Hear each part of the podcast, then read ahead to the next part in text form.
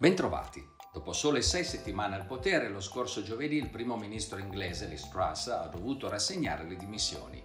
Il suo programma di taglia alle tasse e sussidi da 200 miliardi di sterline, privo di copertura finanziaria, aveva provocato il crollo dei titoli di Stato e della sterlina, costringendo la Banca d'Inghilterra a intervenire. Le dimissioni del ministro delle Finanze e la completa retromarcia sul piano fiscale non sono bastate a restituire a Liz Truss la fiducia del partito e le dimissioni sono state inevitabili.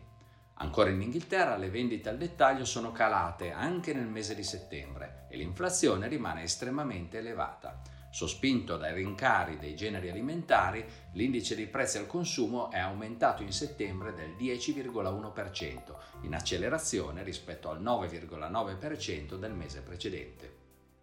Al termine del congresso del Partito Comunista Cinese, il presidente Xi Jinping si è assicurato un terzo mandato quinquennale, nonostante il rallentamento economico, l'impopolare politica di tolleranza zero verso il Covid e le sempre maggiori tensioni con l'Occidente.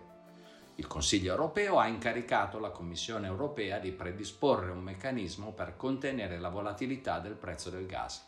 Una notizia molto importante che però è passata un po' inosservata.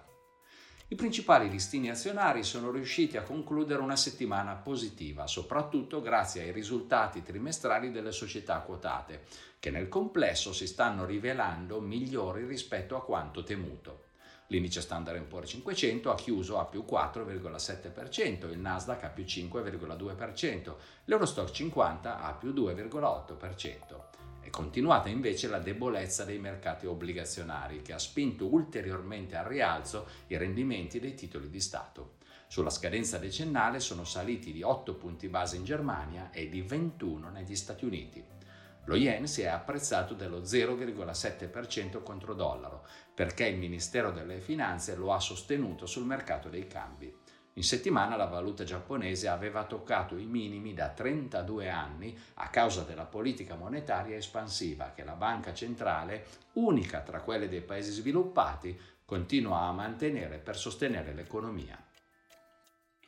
Questa settimana si riuniranno la Banca Centrale Europea e la Banca del Giappone. Gli indici PMI preliminari di ottobre ci daranno indicazioni aggiornate sull'attività economica nei principali paesi. Per lo stesso mese potremo analizzare negli Stati Uniti la fiducia dei consumatori e gli ordini di beni durevoli. Vedremo anche i risultati trimestrali dei quattro pesi massimi dei listini americani, Apple, Microsoft, Alphabet e Amazon. Conosceremo infine il nome del nuovo leader del Partito Conservatore e quindi del governo inglese.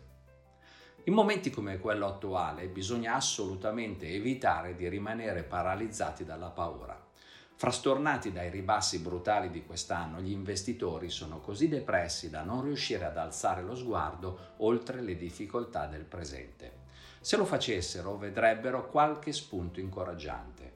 Sia pur lentamente l'inflazione è destinata ad accelerare e le strette monetarie potrebbero essere vicine alla massima intensità le aziende stanno dimostrando una buona capacità di proteggere i propri utili e le valutazioni raggiunte dagli attivi rischiosi sono molto compresse. Guardare con fiducia al futuro non è imprudenza, ma semplice buonsenso. Alla prossima!